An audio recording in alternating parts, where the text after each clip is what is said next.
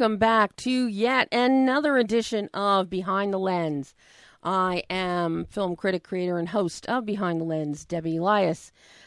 You can find my movie reviews and interviews online and in print around around the globe 24 7 on the Behind the Lens Online.net website.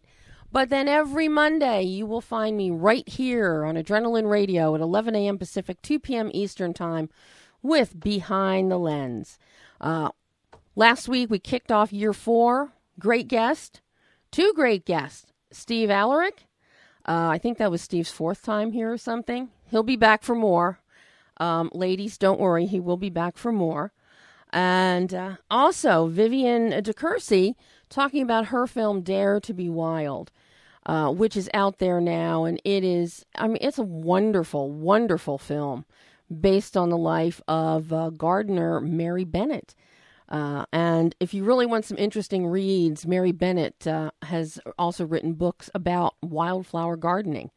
So, you know, that's with spring coming. Uh, I know in Los Angeles it was in, in the 80s this weekend, so people were thinking gardening. But uh, for a really intriguing story, uh, check out Dare to Be Wild. But talk about some intriguing stories. We have some very wonderful guests coming on the show today. Starting with at the quarter hour mark, we're going to have Santino Panico calling. Any of you sports fans out there might remember Santino. Uh, he was an incredible, incredible high school football player. Went to the University of Nebraska, but then his body just gave out on him, and uh, his play was so atrocious he was actually booed uh, in the hometown stadium. Uh, that's that sent Santino on a journey to find out what was wrong with him. Somebody who'd been so physically fit, uh, who was such a competitive athlete at the top of his game. What happened? And in his search, he discovered, learned all about proteins and learned all about shaping the body, satisfying the body, but also how you can become a, a vegan, somebody eating with a plant based diet and still be a competitive athlete.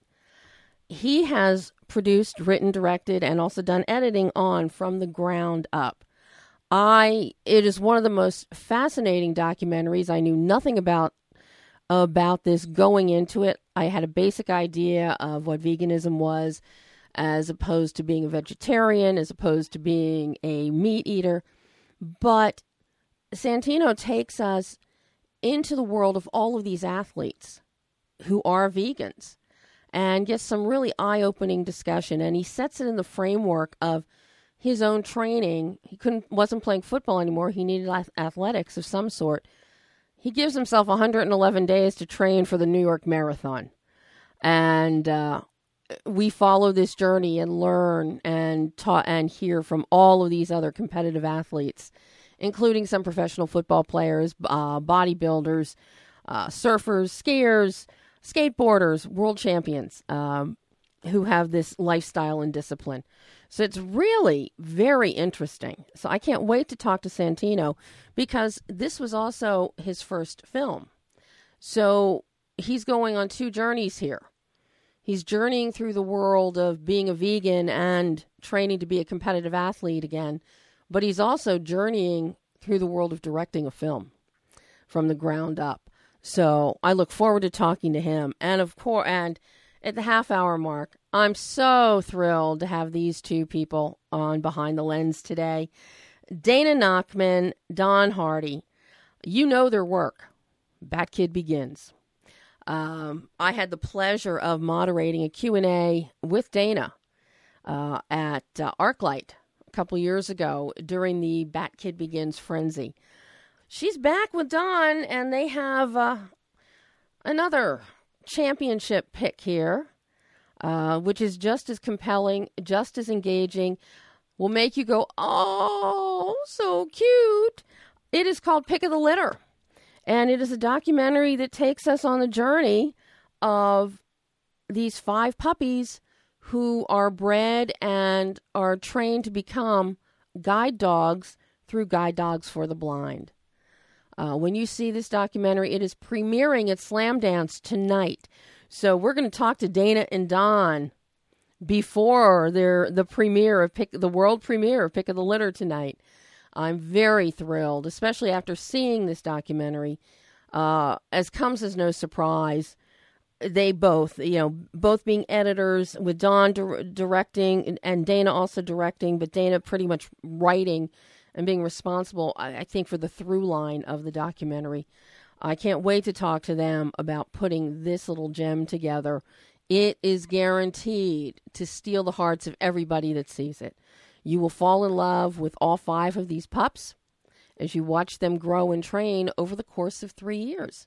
So I'm just very excited about all three of our guests today. But before we get to them, you know, last week we started with a uh, started to play some a part of my exclusive interview with Alexander Desplat, who won the Golden Globe for Best Score for The Shape of Water, who we anticipate will pick up an Oscar nomination for the film uh, for his scoring uh, for Shape of Water as well. But we had to cut his interview because we had Vivian De Courcy calling from London, and we didn't want to keep her on hold. So let's backtrack. Let you finish hearing clip number one of my interview with Alexander talking about creating the the score for The Shape of Water. I hope people will will love it too here because they loved it in London, they loved it in Venice, but I don't know about the American audience. Are they ready for love? This is, I mean, because love is not love is not in the air. More about hate and pointing at people, and so I hope I hope. Um, I hope it goes through. I mean, it is for my money. It is a masterpiece. It is. Oh, there's no doubt. There, You're absolutely right. I've, I've the same. The cinematography, sensation. the use of color, and camera moves. The camera moves, and that's something. And even and Sidney's editing. Yeah. Yes. The cinematography, the editing, and the score. The, these three things are in such synergy mm-hmm. with this film because we have one our main character who does not speak, mm-hmm, mm-hmm. which is why we then need score mm-hmm. to fill in those moments. You know, we see that also with Wonderstruck, with Todd Haynes' movie, for the silent portions because of a deaf girl. Mm-hmm. But here, I mean, granted, she, you know, she's Elisa's doing sign language and punctuating things with force and effect, but still our sensory experience needs to hear something, and that's where your score comes in. And I have to say, it is so beautiful. Thank you. You have whimsy in there with the scenes with the, with the boiled hard boiled eggs, mm-hmm. like little tinkling sounds, like a triangle, mm-hmm. or it's just. And then we get the whole the romantic, mm-hmm. epic swoon and sweep and we have the chase, the mm-hmm. the, heart, the tension, you know, of the Russians and mm-hmm. torture and the the fluidity that you've put all this together with. The score flows like the water flows. Well, you just said what I was looking for, the water. Just writing for, and the movie flows. So I just have to put a little boat on it, and it does. It's, that's the way it is, like on a stream in the street, you know, when there's water. Yeah. So you put a little boat. Well, it's the same. The music can. I couldn't say it's easy because it's not easy. It's a lot of work, but it's easier mm-hmm.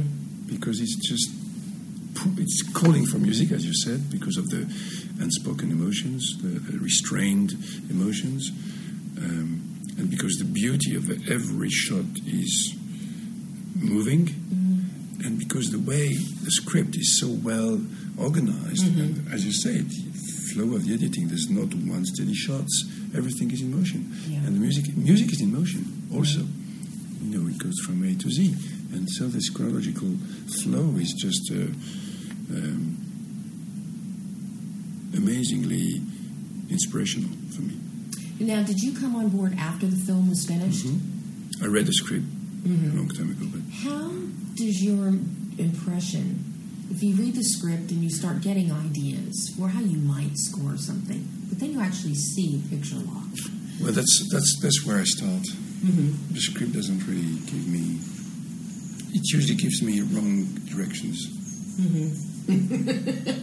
because the visual is the visual. If I write musical film, it's because of the visual, mm-hmm. because of cinema, not of paper. And well, if the script is not good, I, I, can, I hope I can tell, or, or if it's incomplete, or if it's really, really great. Then, then you may be busy when it comes time to But that's that's that's the thing. Yeah. No, well, but also also while I'm reading a script, I'm doing another score for mm-hmm. another film. So I, it's hard for me to. I can vaguely anticipate, but not really. It's really when I see, and when you see a film like this one coming coming towards you, there's moments in, in your life where you're you're being offered these experiences.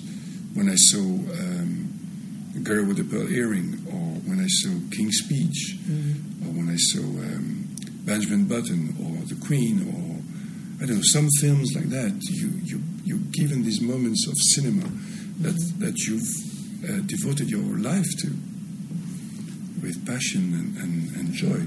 So when this came to me in January, I was I was like a like a child in a candy store. It's just that's what that's what I'm doing movies for. That's for that for this type of film. How did, when you saw the film, how do you start? How do you approach developing the score? Well, there's there's conversations with with uh, Guillermo. I know he wants a score that is European. Okay, good, good, good, good pick. Yes. Good pick. Um, which means that he don't, doesn't want me to follow the action, you know, frame by frame. He wants me to, to be more in the nouvelle vague uh, type of, of uh, scoring, which is getting into the dramaturgy and not getting into the images. The images inspire you, but it's the story that should that should uh, create the score, not the images. And so I start by watching the opening scene on and on. This opening scene underwater, where all the room is floating. Um, so it's magical. It's warm. It's uh, fragile. It's delicate. Um, there's a movement, and I try to put that into music. But yeah, and the movement of the water is very key because it's also very slow, very languid movement. Mm-hmm. That mm-hmm. matches the building, the budding relationship between the creature mm-hmm. and Elisa. And of course, then we get the whole explosion of water coming through the door after the bathroom scene. and the music there just takes you. Yeah. and it's just so beautifully done. You know, and you have specific themes in here for Oh, the yes. characters. Yes, of course, there's Elisa's theme. There's the love theme, which is connected to Elisa's theme, Right. which actually alternate from her theme to the love theme Mm-hmm. with the same bridge. Um, there's a motif for the for the creature. Mm-hmm. Um, motif for the Russian spy, Right. a five-four motif, and um, and that's about it actually. And I play around with that. Uh, there's no motif for Strickland for the the torture because he, he, his performance is strong enough. He doesn't need Right. anything. Not that the others are not strong, but they're restrained or unspoken. He doesn't need Because he speaks loudly enough. loud. He's so strong, so brutal that his brutality is his language. It's his music. Um, so as as we go through the, the film, the score is very gentle and intimate at the beginning, with just a few elements of the orchestra. And as we go, of course, I use that, but sometimes I can expand it to make it larger, deeper, stronger, uh, more depth of field, and um, and use more more of the orchestra. There's no woodwinds except for twelve flutes. That's what gives us this blurred underwater tone at the beginning. Uh, the whistle, that I whistle. The accordion, which is played with a sound as a bandoneon, and what he plays is actually like bandoneon tango, like um, arpeggios or scales of phrasing, because he comes from South America, the creature, and I wanted to find something that would, Something that would harken. and consciously, Yeah. because it doesn't, it's not, you know, I'm not doing, I'm not doing Yeah. samba. Or, No. Yeah. but it's just unconsciously there's something um, exotic about what the accordion is doing. There's some piano, Fender piano, so all this is very, very watery. Um, and I bring the French horns and the and the, the, and the brass and the strings to expand as we go further in the film. And that was just part of my interview with Alexander Desplat. We may have more of that at the end of the show today, or the whole entire interview will be up on my website uh, tomorrow. So, and you can hear. And with Alexander, I want you to hear rather than me just, uh, you know, give you a written transcription, you know, a prosaic uh, writing of the interview, because he does like to whistle and hum and make sound effects at, to describe the various passages within his scoring. And it is a joy to listen to him do that. So, but right now, we are going to go and welcome Santino Panico to Behind the Lens. Hello, Santino. Hi, Debbie. How are you? I am so thrilled to be talking to you. I, uh, I'm thrilled to be talking to you. Thank you. I can't believe. First of all, I am so sorry that I had a conflict. Annie had contacted, asked me to moderate your Q and A's for the premiere of the film in L.A. back in November, and I was already committed elsewhere, and I couldn't do it, and I so wanted to, because this film, is, this documentary, is so amazing. It is so educational, and it's entertaining at the same time. So I'm so thrilled that I can have you on the show today.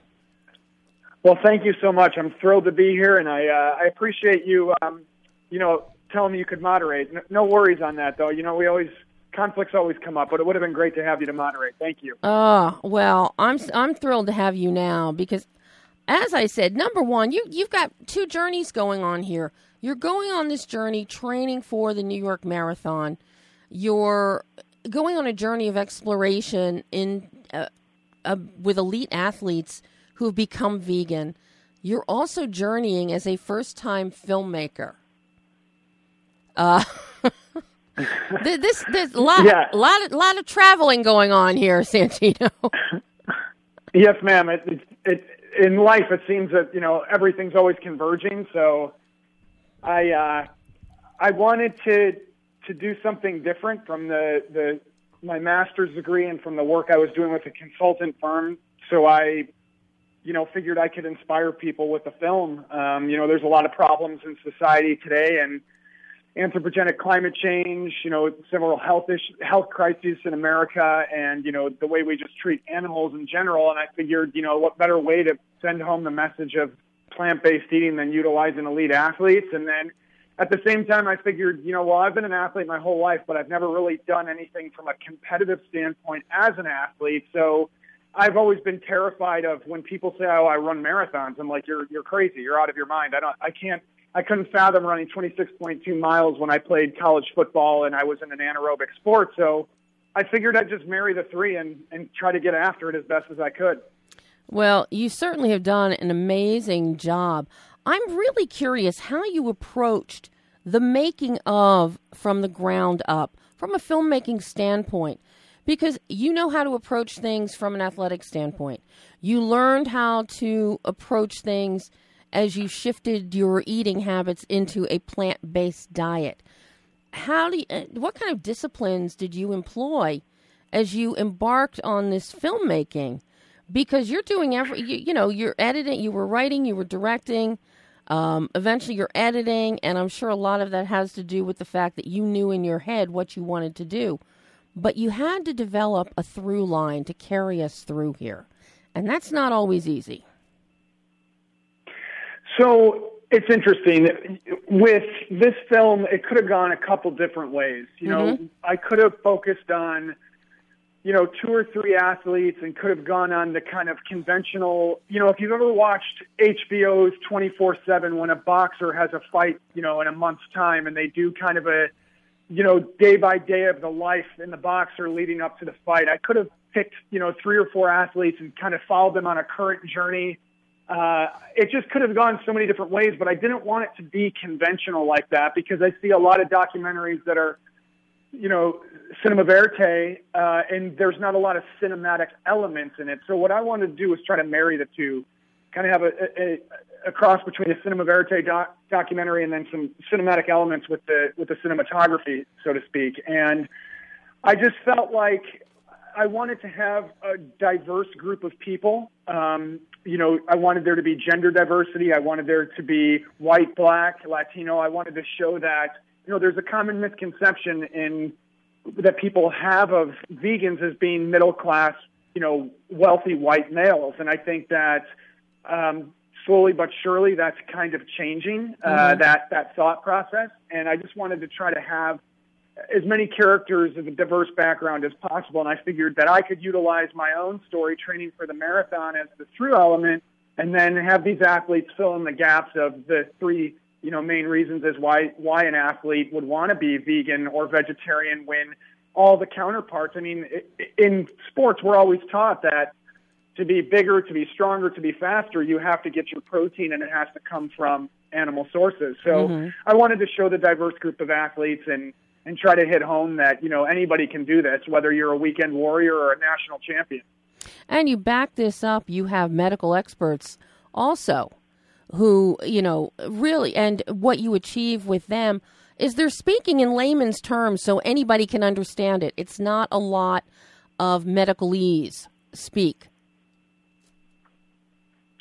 Right. Uh, uh, so Dr. Michelle McMacken, she's one of our primary experts in terms of, of medical field. And when I first, you know, she was also one of the first people that believed in me on this project. You know, uh, part of the part of the problem in making a film is when you don't when you have a, a kind of poor pitch deck and you don't have a website and you're no name, it's hard to get people on board. And I had to kind of sell myself with the passion that I have for this. And Dr. McMacken, you know, was all for it from the start. And one of the things that I had talked to her about prior to interviewing her was one of the things I think she does really well. You know, she's a she's a, a, an internal medicine physician and she's an assistant professor of medicine at the New York School of Medicine, but she speaks she doesn't talk over you or talk, you know, above you in a way where you're like, "Oh, what what am I hearing here?" She tries to give it to you in layman's terms and it's it's very soothing to hear it from her because she helps you kind of understand things without being overwhelmed by information. Mm-hmm. And I made that clear. I wanted her to, you know, I had seen some things she had written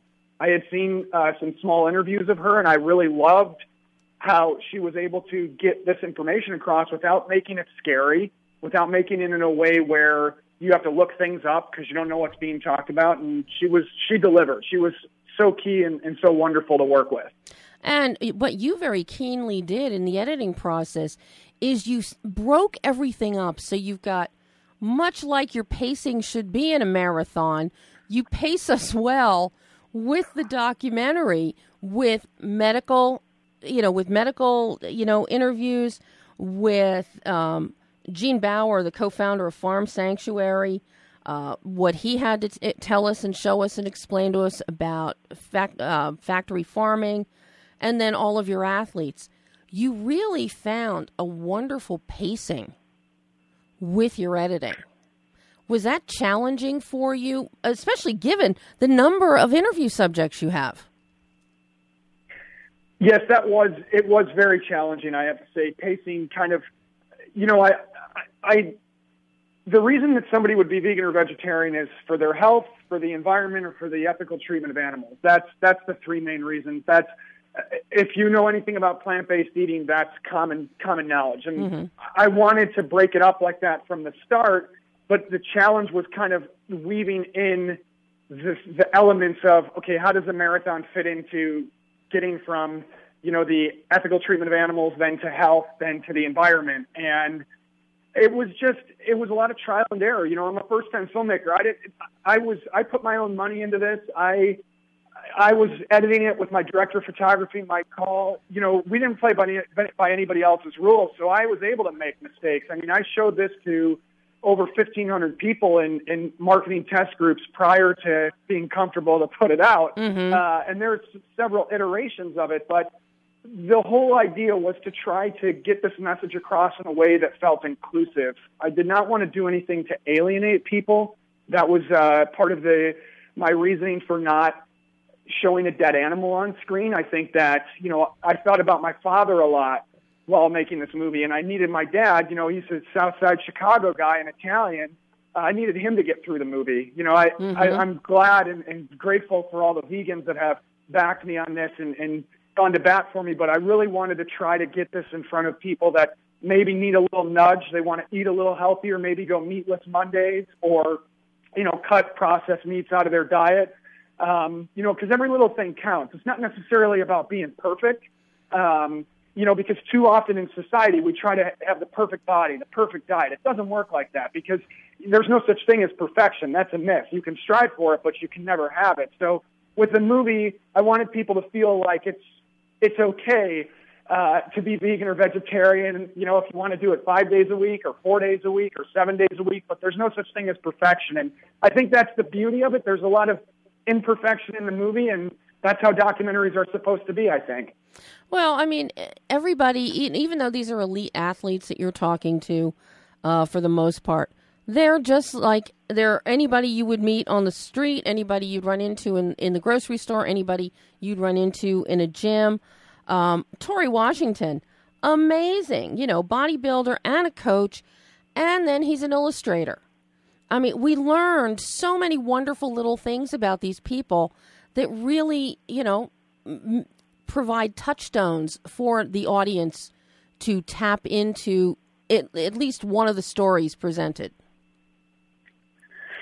Yeah, I was I was very I was very grateful for how I guess down to earth these people were. Um, you know, I had I was an all American football player in high school. I played at the University of Nebraska. I trained at a world class facility called Athletes Performance with uh, one of the guys that's a strength coach at the Denver Broncos, Luke Richesson. He's a world renowned strength coach and at a young age, he's a family friend, so I had the opportunity to do that. But at a young age, I had met some of my heroes in sports, and it was a little bit disappointing. You know, there's a saying, don't meet your heroes, because there are a lot of, you know, in society, we put entertainers, actors, musicians, we put athletes. These are our gods of today. So I was a little concerned. I didn't know how some of these athletes would be with me, but everybody was so genuine and humble and open and upfront. I was very surprised, and it was one of my favorite parts of of making the movie because I have friendships that will last a lifetime. And you speak of Torre Washington, and Torre, I really needed Torre at a moment during this film. There was a lot of adversity on this film. There was a lot of things that went wrong. Um, you know, things out of my control. Things because I'm a first time filmmaker.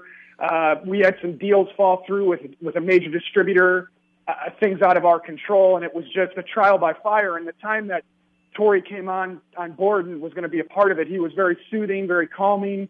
Uh, he ba- he's backed me up and been such a strong proponent of the movie, and and he's just an incredible human being. So it's one of the things about these athletes is they don't misconstrue who they are with what they do, and I think that that was one of the most fulfilling things of learning about these people because too often in society we fail to understand that it's not what we do that makes us the characters we are. It's our character. It's who we are. So um, it was it was a beautiful process and experience. Well, you know, you mentioned some of the things that failed or, you know, that fell apart during the filming. One of the big questions I have, because you have so much footage in there um, of archival footage of football games, of various sporting events. As a first time filmmaker, what kind of problems did you run into with licensing and getting the rights to use a lot of that footage? Well, uh, so I did everything. I did everything as the producer. So I had to contact the NFL. I had to contact IMG and WME. And I guess with no studio backing, with you know, at the time my website wasn't live for the film. I mean, I built the website. Uh, this is truly an independent project. I mean, as, as as low to the ground as it can be, it was definitely built from the ground up. And I I don't mean to be corny or cliche, but it took me almost two and a half years to get to gain access to NFL footage. It took Wow. a lot of emails. Uh, with you know IMG and WME, it took six months of, of contracting back and forth. It was it was a tough process, and you know I had to go to bat for for myself, and my lawyers would be the ones that would say yes or no on some of the points, and it'd just be a lot of in between time of not getting returns or getting ghosted by people. It was it was a tough process, but I guess if I make another film, I know how to do it now. I guess I got a very expensive education out of it. Oh my god! Because you know, as I'm looking at all of this, that's that's one of the big things I'm thinking of. Um, having gone through this myself in producing films, is it, that is one of the biggest headaches, and you had so much in there, and I'm thinking, oh my god, this poor guy. You know, you really try. Well- this was trial by fire for you, Santino. Yeah, it was it was a it was a rough go. It was something that I was not prepared for, but maybe you know sometimes I think that could be a good thing because if you think about it, when there's a pitcher per pick, when there is a pitcher in baseball pitching a perfect game, the other team doesn't want to be the one that doesn't get a hit. So sometimes they'll throw in some young kid that's a DH or just you know doesn't know any better, and he swings a bat and he gets a hit. Um, I think that with this whole process, I just I- needed somebody to tell no to my face. If if the NFL wasn't going to give me footage, I need why? What what do I need to do? What what hoops do I have to jump through? And I was lucky enough that you know two years into that process, there was a woman at NFL Films named Linda Endress that was very very kind and, and willing to listen to me because they get requests every single Yeah. day for footage from so many different people, and they they have to protect their assets. That's the way it goes. It's not it's not because it's something personal. It's just it's a business, and that's what they have to mm-hmm. do to ensure their footage doesn't get in the wrong hands or it doesn't it's not used for something it's not supposed to that offends sponsors and so on and so forth. But once I spoke with Linda Endress, she was key in helping me navigate what needed to be done, and she was willing to listen to me and take the time to, you know, I think be compassionate. Um, and uh, it was it was lovely meeting her and, and, and getting a chance to work with her because it would have been a dead end if I didn't meet her, and I, I owe I owe it to her for getting that footage for sure. Well, since I'm almost we're almost out of time here right now, I've got to ask you. Now that you have obviously you completed the New York Marathon, yay! Uh, my one of my brothers actually ran the New York Marathon once, and I said, obviously our genes got you, you're not we're not from the same genetic pool. Uh, but uh, so I know how difficult it is. I know how hard he trained. So I know, you know, what that meant for you to, to complete the marathon. But you've also completed the marathon of making a film. Will you now make another film?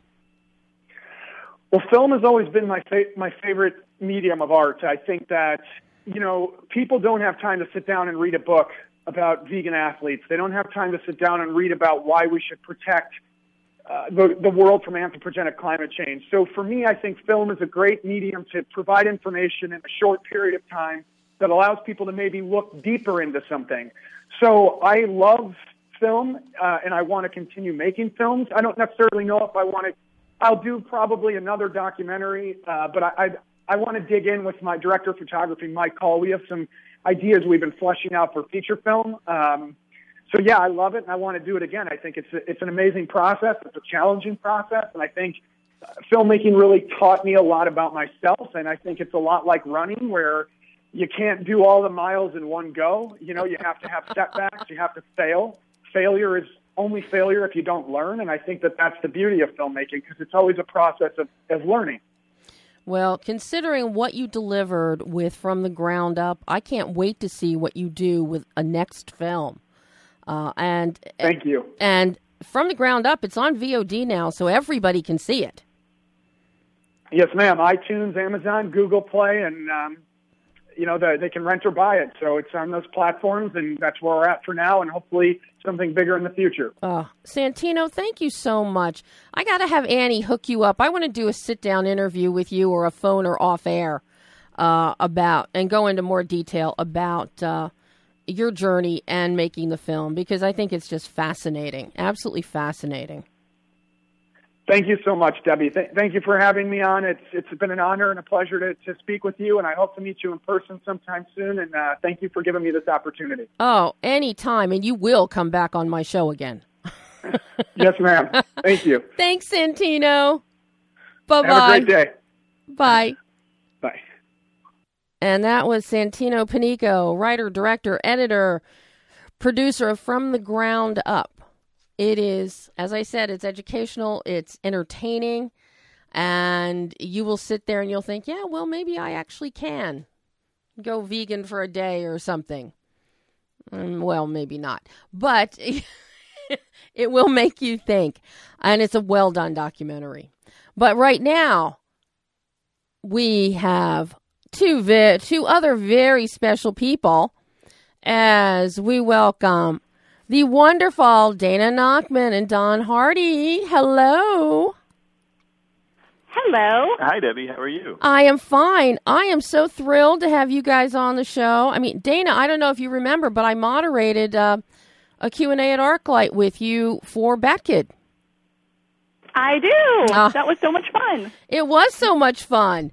And I am just I mean, I didn't think you could top Batkid for cuteness and wonderful stuff, and then you come up with Pick of the Litter with the cutest little puppies you've ever seen in your life, and you tug at the heartstrings. You guys, you guys know how to make documentaries.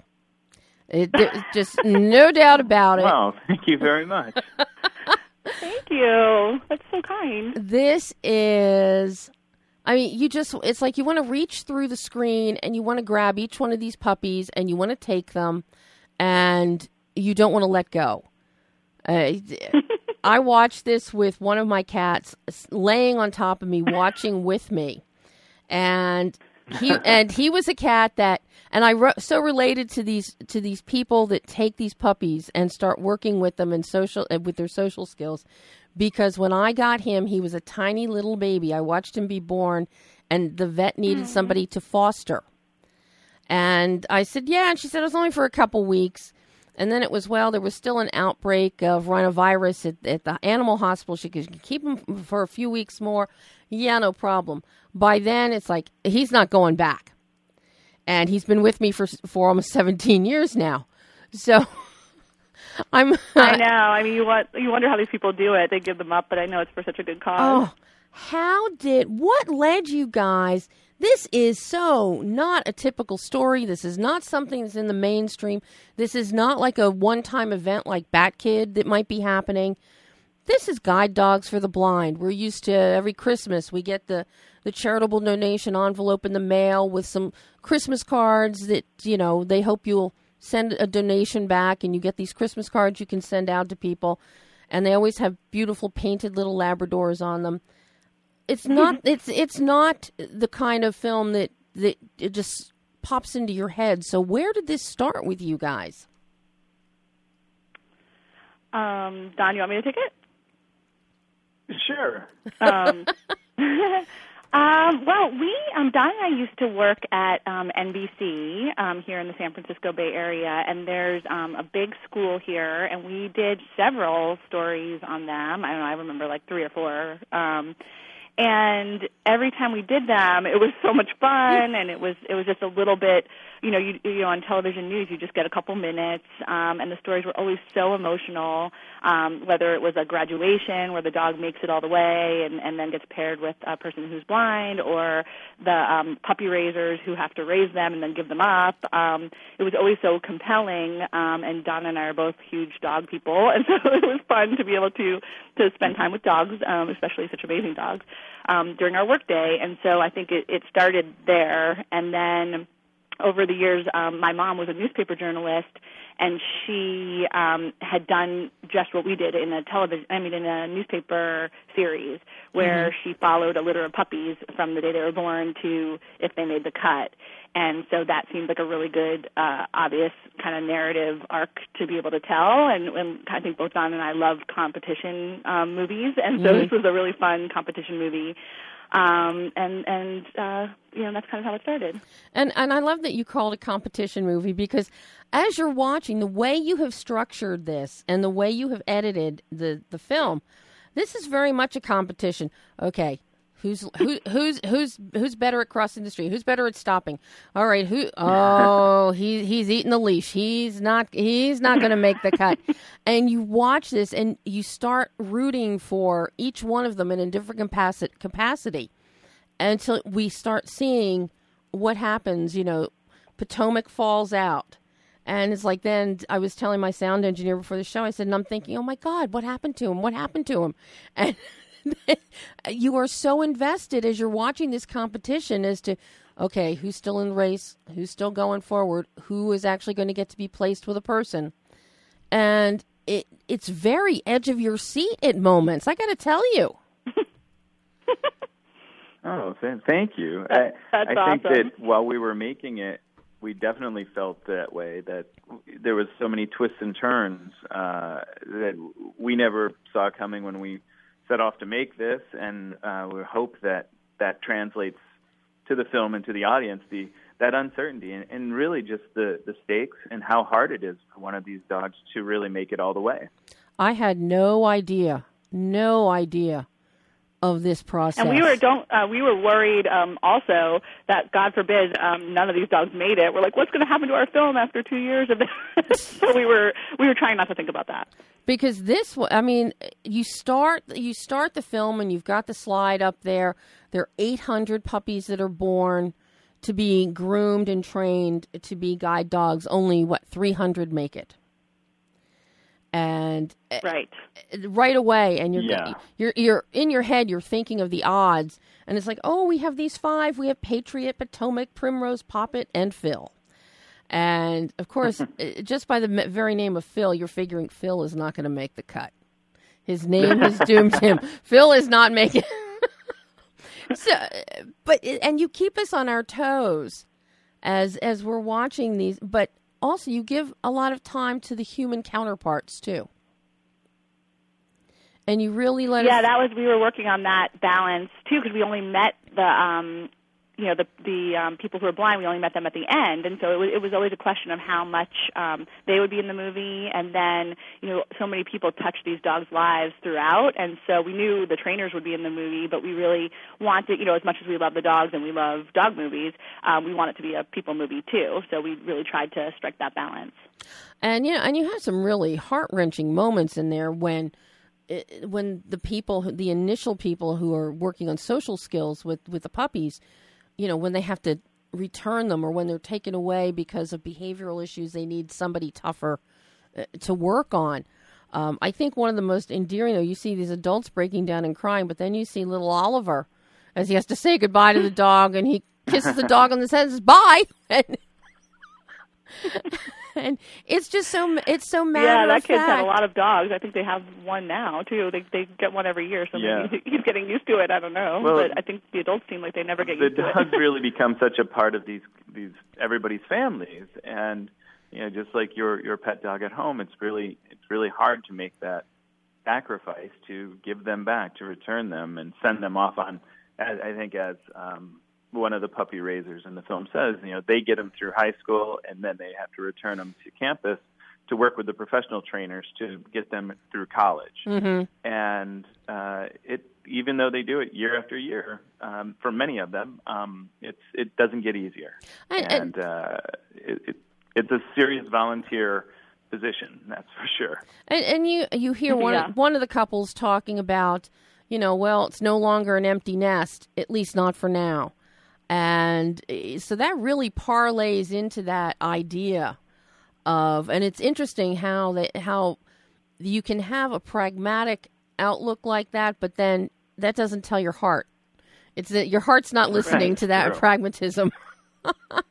what were because this was stretched out over such a period of time, and you've got five dogs, and you have more more puppy raisers than that because, as we saw, some of them get passed off to a second, you know, to see if they can whip them into shape before they go back to campus. Um, what? How logistically challenging was that for you? And to divvy up the time and, and when you were going to see each one, and of course, you know, like W.C. Fields said, you know, animals and kids, no. Um, so you you've got the antics of the of the puppies to be, to deal with as well. So, how logistically did you work this out? Um, it was very challenging. challenging. I think it was one of those things that you know you go you have this idea and you go forward with it and you think oh how hard could it be and then once we were in it like I remember at the beginning I was keeping a spreadsheet of the dogs and and where they were and who the names of their handlers were and like I couldn't even keep track of who was where because they were they were in Oregon, LA, and the Bay Area, um, and they they were just everywhere, and it was very very hard to to keep track of them. Um, and then it it sort of got easier, but we always kind of felt like we were behind the eight ball. Like things would be changing very quickly, and it was hard to keep up with them. And Don took so many flights uh, to Oregon; it was ridiculous. I mean, I feel like he was in Oregon every single day. oh yeah, and there was one in Washington State. I was definitely mean, it was working just, on my frequent flyer miles. I was going to say. Yeah, it was a little nuts. It was a little nuts, and we thought, like, you know, it's kind of those things that, where you are kind of glad you didn't know, or you might not have done it, you know, ahead of time. Um, it, it was a little nutty, to be honest. Oh, but but it's it's puppies. You would have done it anyway, even if you knew. You, it's puppies. You would have done it. It's true. And then it actually got even more difficult once um, some of the dogs, the ones that make it to this point, um, go back for the real real training at the Guide Dogs campus. And even though Guide Dogs for the Blind is based in Marin County, it's close to where Dana and I live. Uh, we were there virtually every day, going through the training experience with them because we just weren't sure uh, what were the most important parts and what weren't. And we were strategizing the best we could to be economical with our shooting. Uh, still, though, it, at some point you just sort of resign yourself, like I'm going to go shoot again today because I just don't know. And I think we ended up with uh, around 120 shoots for the film, which far surpasses anything we've done uh, Wow. previously.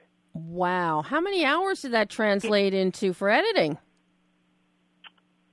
Somewhere around 200. Well, that that's not as bad as I thought it would be. But then when did when when do the two of you start the editing process? Because you don't know how this story is going to play out until the very bitter end. So, uh, do you start editing early on to develop the through line and start crafting that pacing and going between this pup and that pup and this home and that home, or do you wait until you have all the footage? No, we didn't wait till all the footage. Um, I, I, I'm trying to remember. I think we started in February. Does that sound right, Don?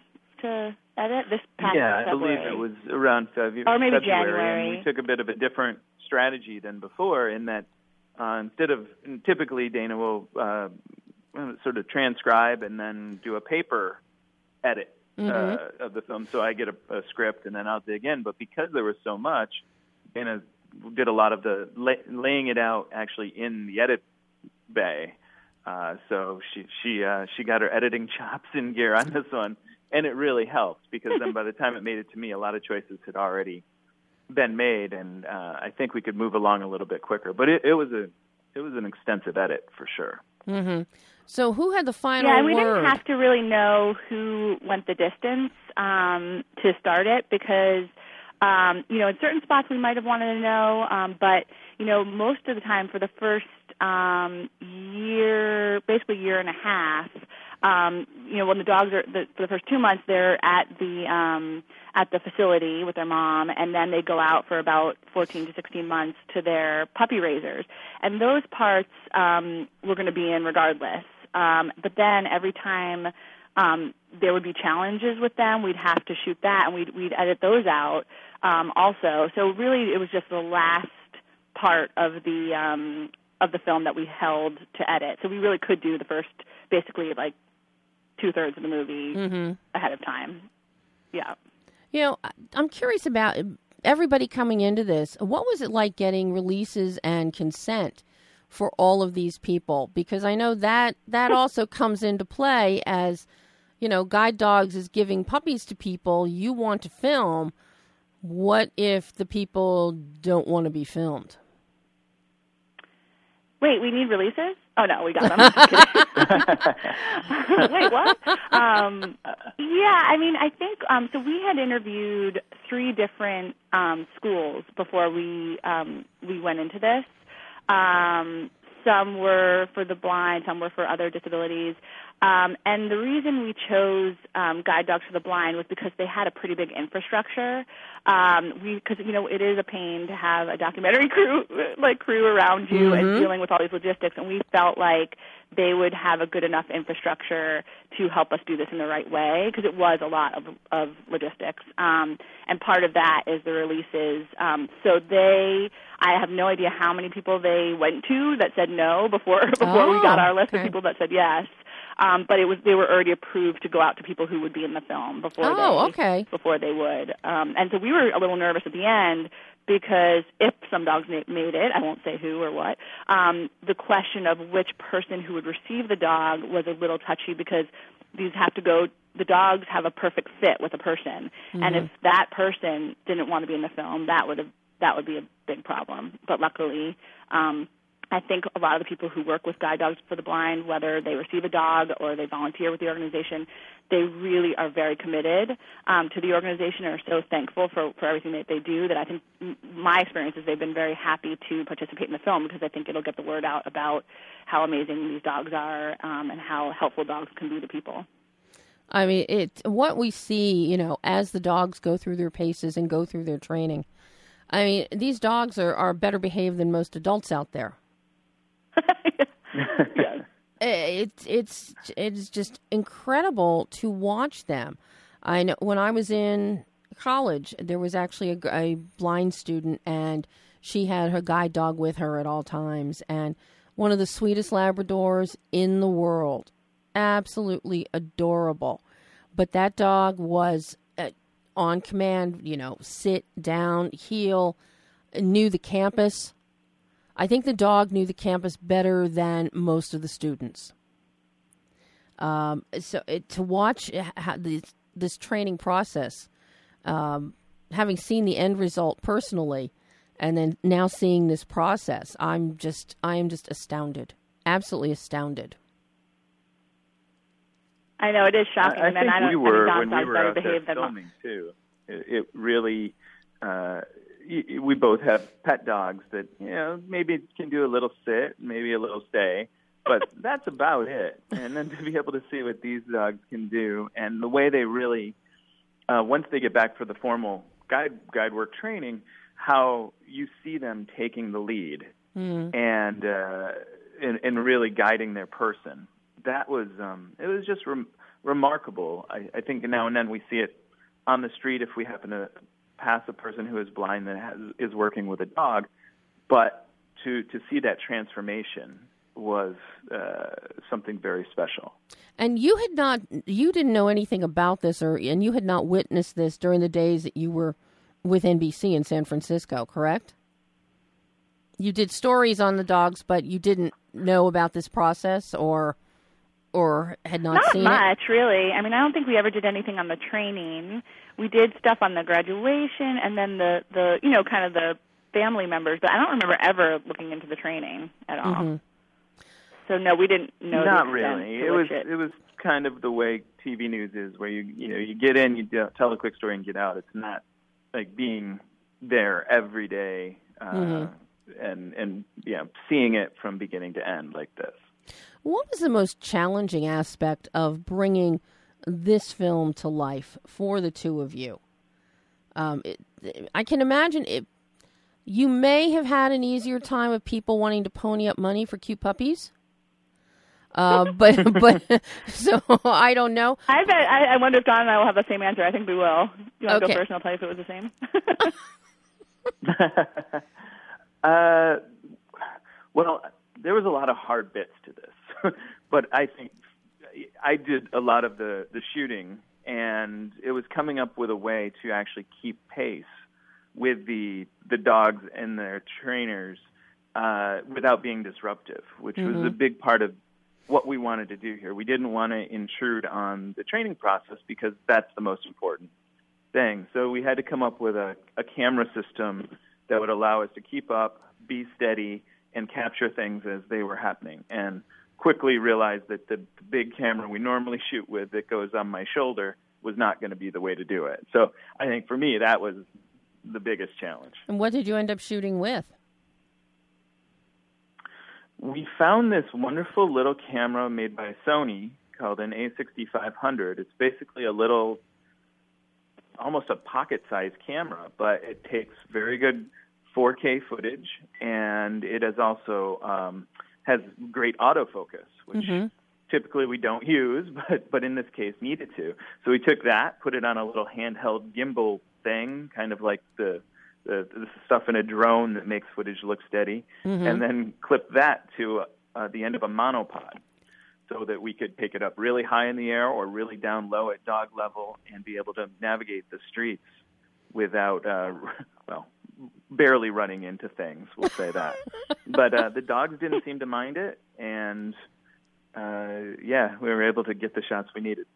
And what would you say was the most challenging thing, Dana? I was going to say the same thing.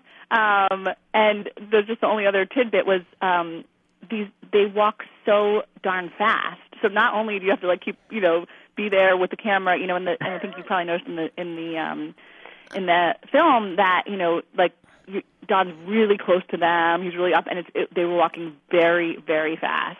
So um, just keeping up, it was it was really tough. Um, and and you know you know that's so important. Nothing's more important than the actual shots.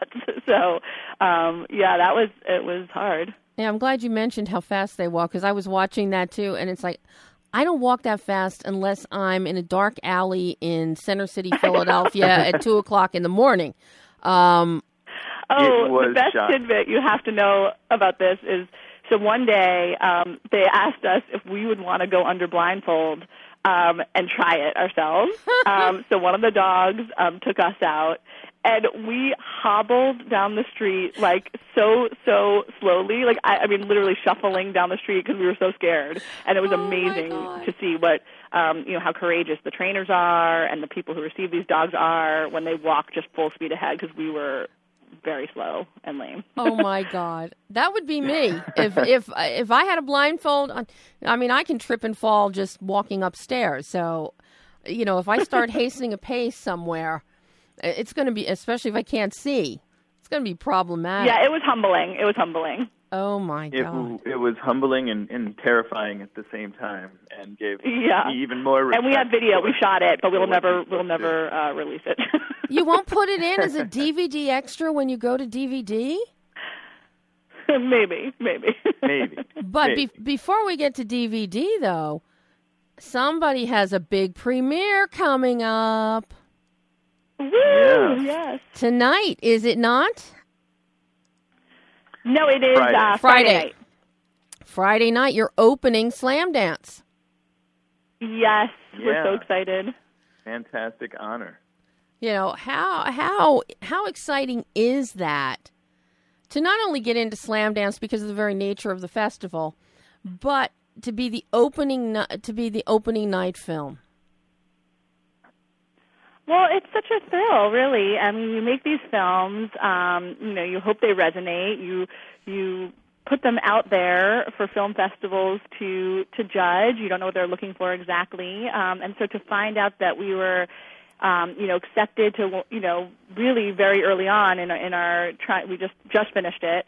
Um, is so thrilling, and then to be the opening night, it really it's awesome. And um, our film, Batkid had been there for for its premiere three years ago, and it couldn't have been better. So we just it's so nice to know it's going to have have a life. Um, you know, we're we're thrilled.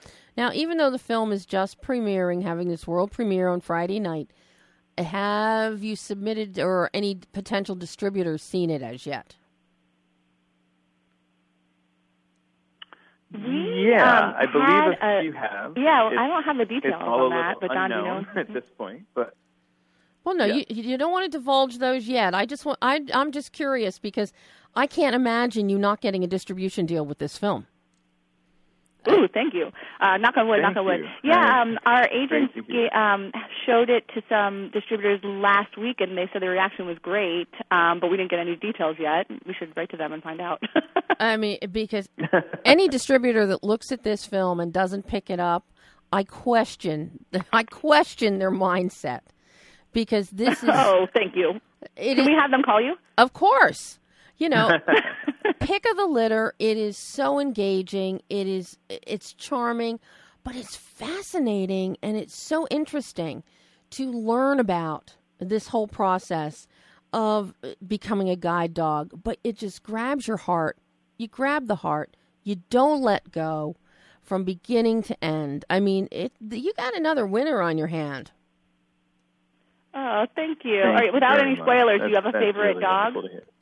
Wonderful to hear. Um, I have to say I do have a favorite dog. Phil. Okay, that's that's Don's favorite, right, Don? And who's your Yeah, who- Phil and I had a very special bond. He's he's a wonderful, wonderful dog. Okay, and who's your favorite, Dana? My favorite is Patriot. I can see that. I love Patriot. I love Patriot. I love Patriot's story. I really love Patriot's yes, I just loved him from the get go. He reminded me of of my my old dog. I, I love him. I have to say that watching Patriot's story play out, I was sitting there and I started tears started rolling down my cheeks. It was so touching. it, it was so oh, touching. Oh, it's wonderful. At that one moment with that phone call, that was like Yup. I'm getting all teary just sitting here remembering it. I got to tell you this. oh God. It's a good one. It's a good one. well, unfortunately, guys, we are totally out of time today. We're actually already, oh, well, I'm already a minute and 40 seconds over for the whole show. and Pam's in the Oh no. Pam's in the booth. She doesn't care. Um, she's fine. She enjoys puppy stories. But I can't th- I can't thank you guys enough for coming on the show to talk about Pick of the Litter, and I am just so thrilled for you. Opening night at Slamdance on Friday night. Um, do you know if tickets are still available? Um, I believe the don't first believe the showing on Friday night is sold out, but there's a second showing. I don't think is. Well, everybody needs to go to slamdance.com. I think it's slamdance.com. Yes. Yes. Yes, everybody needs to go Yes. there to get tickets to see Pick of the Litter. Dana, Don, thank you so, so much. This has been so fun. Thanks very Thank much. you. I really appreciate you having. Great. Thanks for having us. Oh, anytime. And I hope you'll come back on the show again. Like when you get a distribution course. deal. Absolutely. Like when you get a distribution deal. Ooh, yes. Yes. yes. Yes. All right. Have fun Friday night. And, you know, Thank you. oh, fingers crossed, paws crossed, and everything else for Pick of the Litter. Thanks, guys. Thank Thanks so you. much, Thanks for having us. Bye bye. And that was Don Hardy and Dana Nachman, directors, editors, writers, producers of Pick of the Litter, world premiere at Slamdance Friday night. Tickets available. Go to slamdance.com. You don't want to miss this film. Uh, we are out of time before Pam shoots me here. So that's it for behind. Uh, that's it for today. I'm Debbie Elias. This is Behind the Lens.